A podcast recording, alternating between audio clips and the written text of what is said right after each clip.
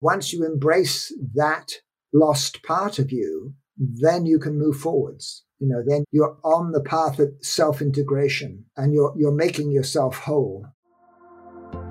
The roadmap back to you. Reshape your world from the inside out and find peace of mind. So, welcome to the first episode in the Roadmap Back to You podcast. And today I'm having a conversation with somebody's journey that truly inspires me, Anand Subhuti. The intention of this podcast is to interview people and experts who are on the path of self awareness, self discovery, and to gain insights that they have used to reshape their own worlds from the inside out and their quest to find peace of mind. We will be diving deep into their frameworks, the mindset, and looking for key words of wisdom and what really has shaped their own inner journey.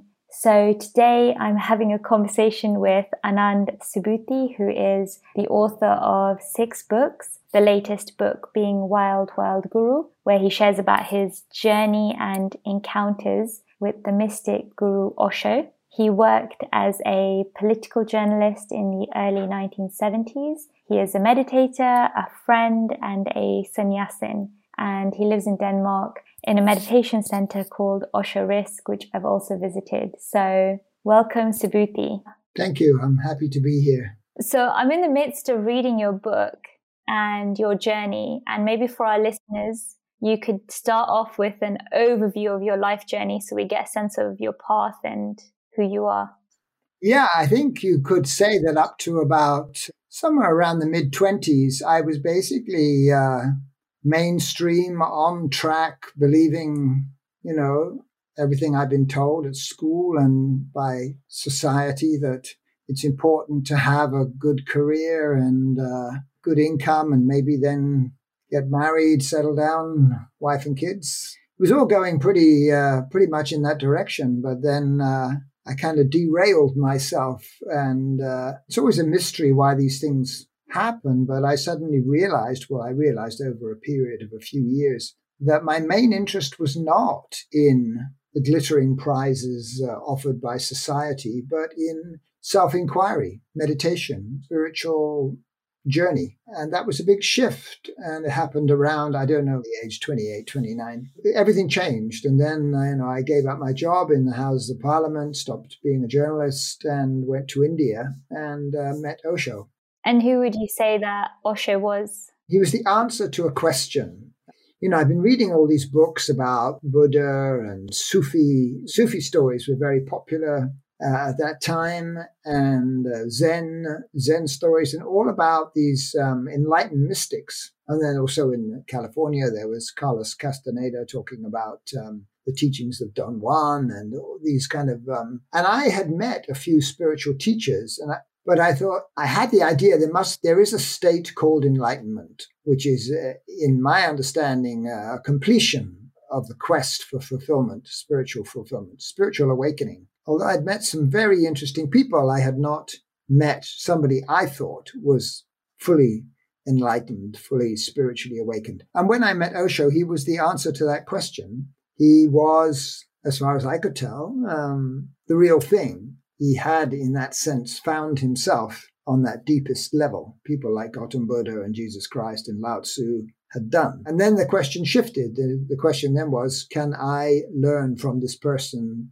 to somehow approach the same state. Yeah. And, you know, you mentioned that when you first heard his voice, uh, you heard a man that was completely at ease with himself. And you mentioned that I would give anything to have that kind of peace in my life. Would you like to share a little bit about this longing for peace at that time as a journalist?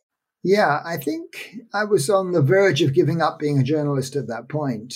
But certainly there was a lot of stress and a lot of tension in my life, uh, just, just, just regular old, you know, daily life, daily tension. And uh, I had been meditating or exploring meditation. And afterwards, there was a cup of tea, and someone put on this audio tape by Osho. And just the quality of his voice at that time, he, I think some of, I think everybody has had those moments in their life when they, when they really feel just relaxed and content in themselves. after you've won a football game or or you've you know you've been working on a project for six months and you finally or you've been writing a book for a year and you finally put it away and it's finished and and then briefly i would say in normal life you get this feeling that uh, now i now i can just relax i'm sure people do you know people who go for long walks or anything really you know any kind of challenge which you successfully overcome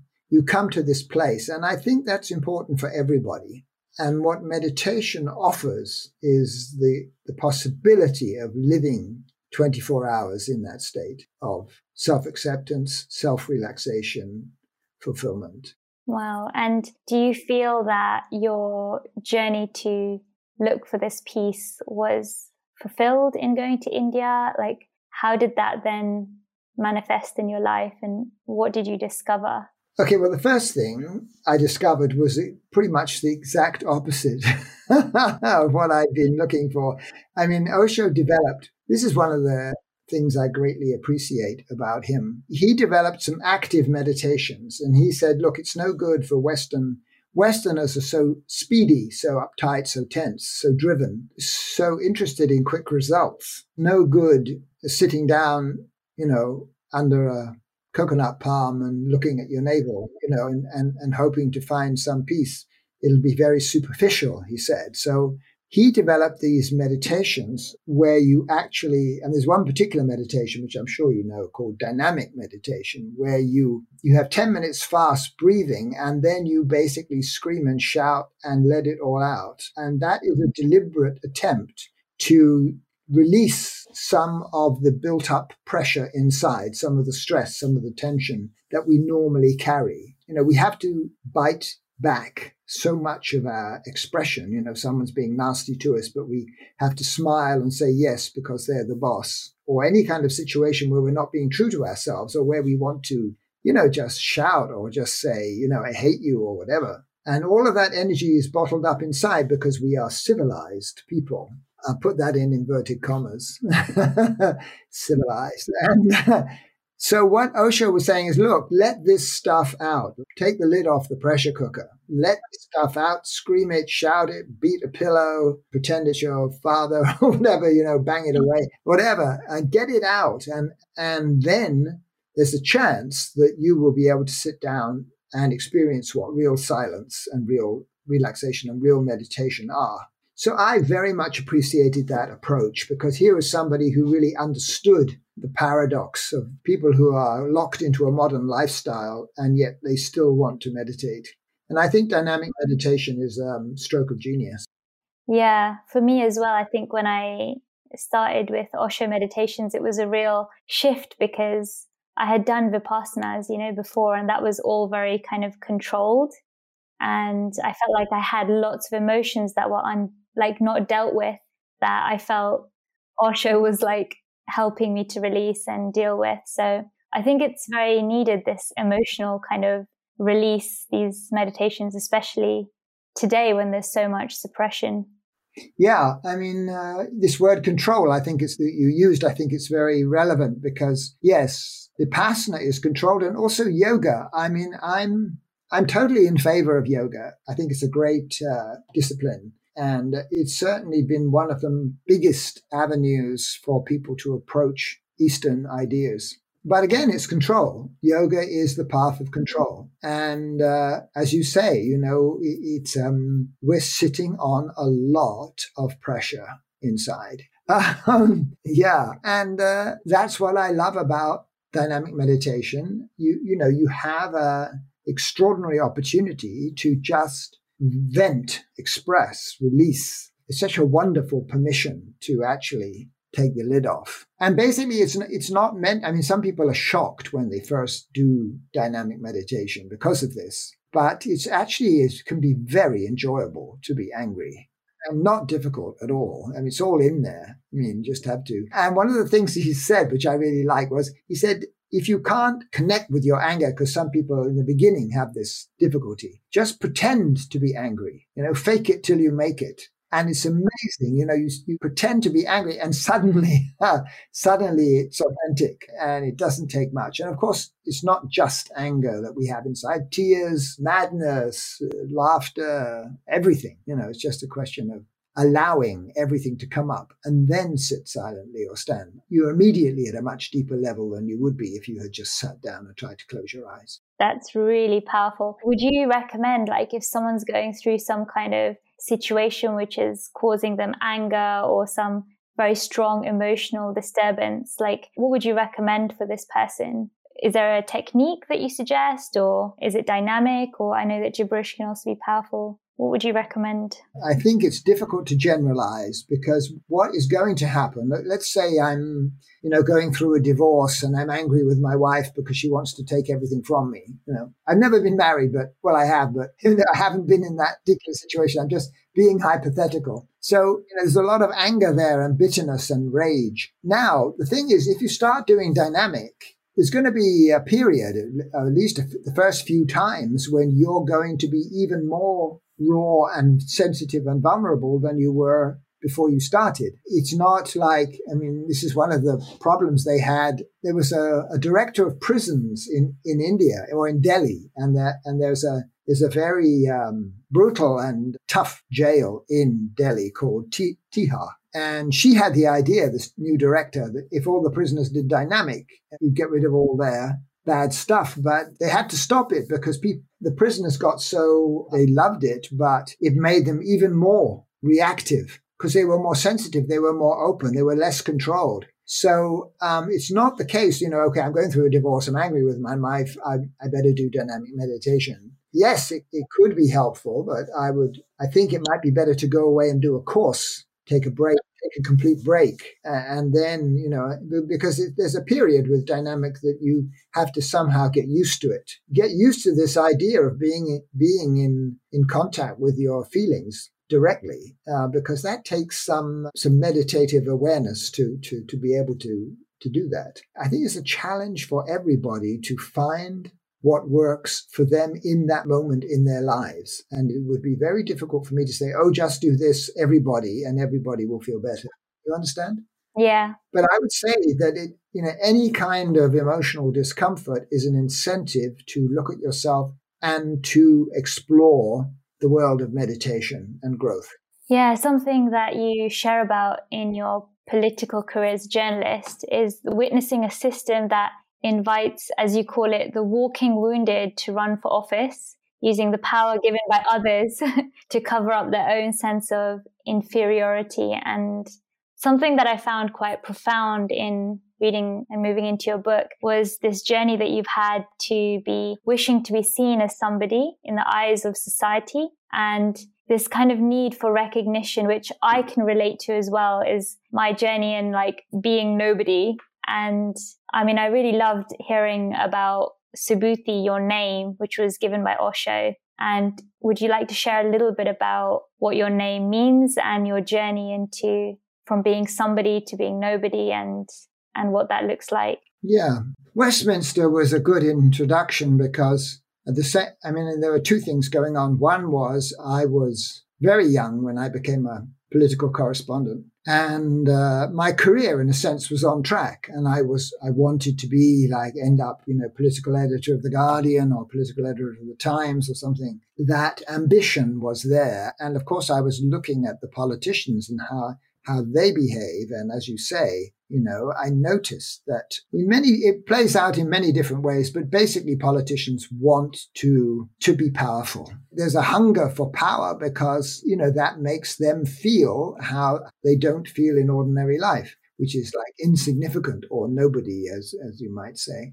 When I went to Osho, he was, a, this was very interesting because he was a man who I could see just by being who he was and talking to him face to face that he had that power inside himself. He didn't need to get it from the outside. And that was very attractive because I think that we should all be able to do that. You know, we should all be connected with ourselves in such a deep and authentic way that we don't need the approval of others. And that's nice. I'm not saying we should avoid it. You know, I just did this wonderful little, um, just participating in this wonderful little video that we did of Osho Risk uh, dance routine to Jerusalema, this uh, South African song which is going around the world. And of course, you know, I wanted to be seen in the video and do my steps and do it right and, and look good, you know, and that's fine. You know, I'm not saying we shouldn't have our little moment on the stage, but we shouldn't depend on it. I mean, the, for our self worth, for our self esteem. That was uh, very interesting then that somehow Osho saw that in me because he gave me this name, Subhuti. And uh, he told me it was Buddha's chief disciple, and uh, he made him sound very important. But when I read the book the next day, he wasn't important at all in that way. I mean, uh, there were many, many people who came to Gautam Buddha. It was this about what, 2,500 years ago? Very important people who were gurus in their own right, who came basically to challenge Gautam Buddha, and then, of course, saw what a magnificent being he was and became his disciple. Many, many important people around Buddha, but Subhuti was a nobody. And through relaxing into his nobodiness, he found his true power, his authentic self. So that was a good lesson. Osho gave me the name Subhuti. Before that, I was just Peter. Wow, that's really powerful. And do you think that a lot of will go back to the people in in this kind of political system you know you say walking wounded covering up their sense of inferiority do you think that a lot of this comes from wounds from our inner child that needs to be seen or recognized? It's a very strange business growing up because it seems that no matter how well intentioned our parents are, we are always taught to focus for approval on the outside. Maybe it's that survival mechanism of the baby that, you know, learns to love the mother because the mother is the source of nourishment and the baby, is helpless. But um, we are basically everybody, well, in, in different degrees, we are taught to seek approval from outside, first from our parents and then from society, from our teachers, how many likes you get from your friends uh, on Facebook. It's like we're just sucked out of ourselves into this need, dependence on uh, approval from outside. And uh, politicians have that even more than most people, I think, which is why they actually have to actually go and, and look for power and try. Of course, every politician wants to be the prime minister, basically, and wants to be in Downing Street, like Boris. Boris uh, Johnson, uh, one of the famous quotes when he was in Eton was, I want to rule the world. That's interesting. In this journey of really finding the inner power, you know, and inner power, inner peace, really moving from inside out. Do you think that meditation is the way in? Um, how would someone access the inner power or what has been a key tool or insight that you've used to to tap into this inner power i think there's three different approaches one is meditation because meditation takes you in and gives you an experience of your consciousness beyond your personality and that's important. And then there's all kinds of different uh, personal growth processes that people can do, which I have benefited tremendously from some of these processes, such as, you know, exploring your inner man, inner woman, meaning your feminine qualities and your masculine qualities, both of which need some, need to be expressed or uh, embraced. Found that very important. Then there's uh, obviously primal therapy, going back to your early childhood and looking at some of those wounds that, uh, you know, as I say, our parents mostly were acting from the best of intentions. And, and my parents were quite hurt when I even suggested that there was some issues to look at. so, you know, best not to share everything with your parents. Yeah. So primal therapy and then there's family constellation developed by Bert Hellinger in Germany. That would, that's a brilliant system for resolving, uh, family in network issues. And then there's the Enneagram, which I teach, which is very uh, deep look at your personality structure and how it's made up. So there's many, many tools that one can can use, and I think it's it's up to each person to see which of those tools will benefit them the most at that particular time. And lifestyle, lifestyle is important because um, if you're leading a frantic, high pressure lifestyle, you know, in the mainstream, there's very little opportunity for self reflection and self development. there, I think in almost everybody's life, there, there has to come a point where you basically have to ease up on the accelerator and say, look, you know, I'm not going to be political editor of the Times. Maybe I'll just settle for political correspondent for the Birmingham Post, which I was until that newspaper folded, and learn what I need to learn from this situation, which I, which was very glamorous in a way, writing about national problems and national crises. But then after about two years, I was like, okay, what else is new? And then, of course, looking at the older journalists, they were not a pretty sight. You know, they were bitter, cynical. Some of them were alcoholics. Journalism is not a nice profession at that level, anyway. Okay, this is interesting. And what advice do you have? Because I remember one of the conversations we had at Risk, which I found quite fascinating when I was doing primal work and inner child work, was I had this realization that I kind of got stuck at the age of seven and I stopped growing, you know, I stopped growing up. Uh, one of the insights that I've had is there's a difference between growing old and growing up.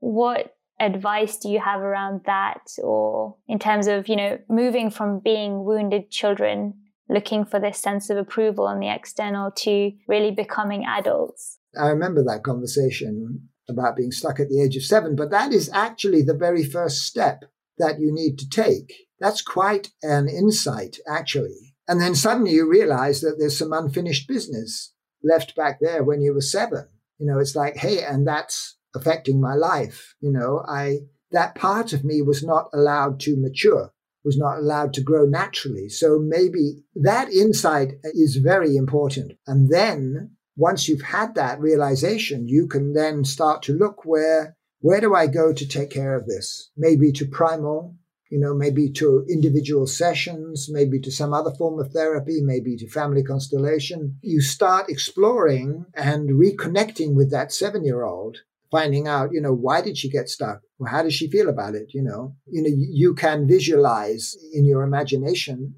and you can connect with your feelings to that child and you can have a conversation with her with a good therapist guiding you you can have a good a conversation and she can let you know what happened what she wants and from there once you embrace that lost part of you then you can move forwards you know then you you're on the path of self-integration and you're you're making yourself whole and one of the things that I love about Osho and my few years of experience with Osho is this. I felt like when I entered this world of Osho, it was bringing me a lot of joy because he focuses a lot on celebration and freedom and joy. And I've never seen that in another spiritual path before. You know, prior to discovering this, I found a lot of them was all about austerity. Whereas when I touched Osho's work, it was this permission to celebrate life. And in your journey of being a sannyasin, what do you think being taking sannyas was for you,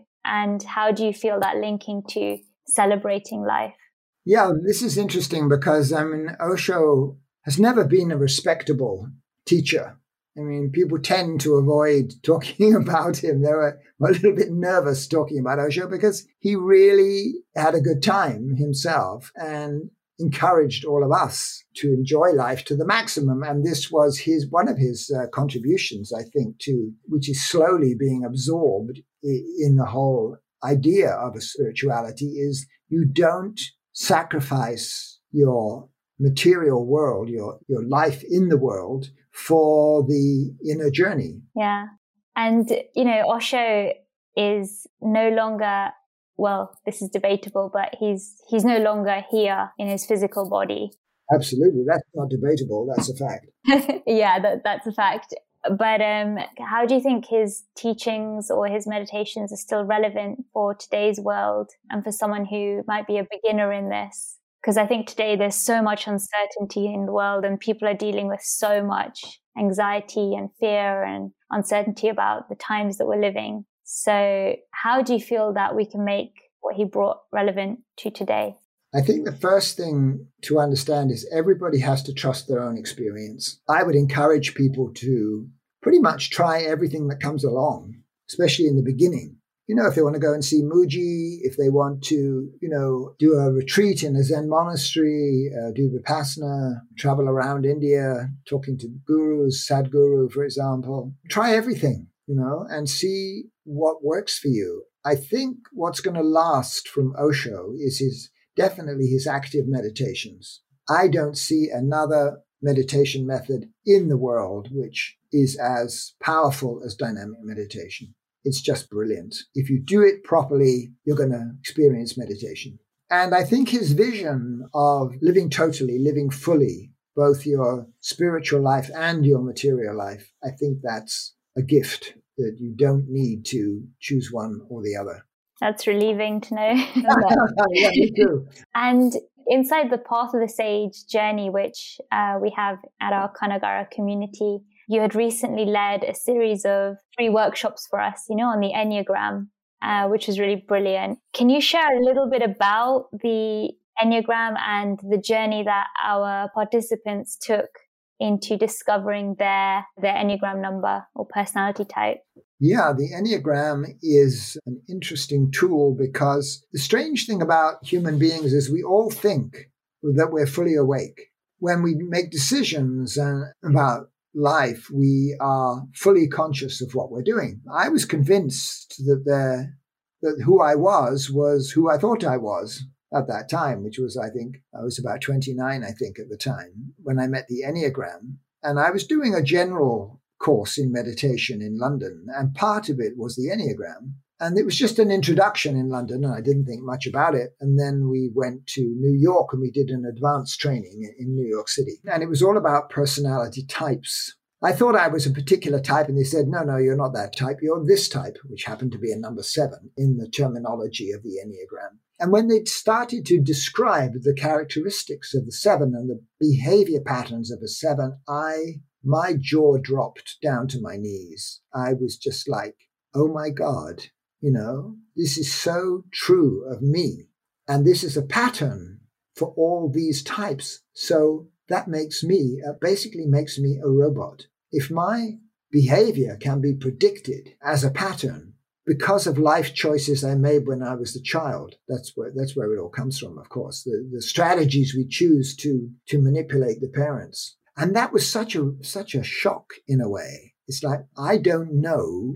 I thought I knew who I was. I thought I was in control of my life, um, of myself, at least, not maybe not my life. And it's not true. There's stuff inside me which is, which is controlling me that I don't even know about. I'm being moved. I'm being manipulated by an unconscious mechanism inside my mind. And that was mind blowing, literally.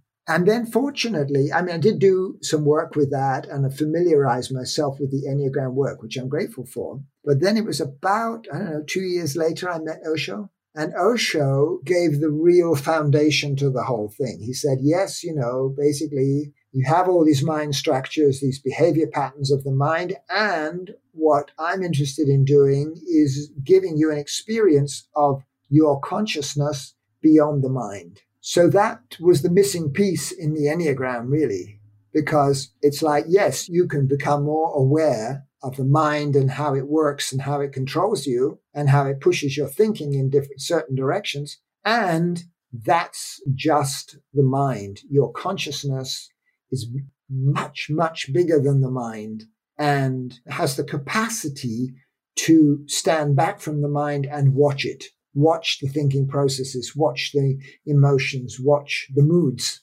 And uh, so that was the complete teaching for me. The Enneagram and meditation made perfect sense together. That's why I started teaching it.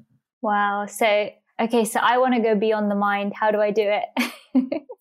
Dynamic meditation. wow, that's phenomenal. So, do you feel like you've experienced going beyond the mind?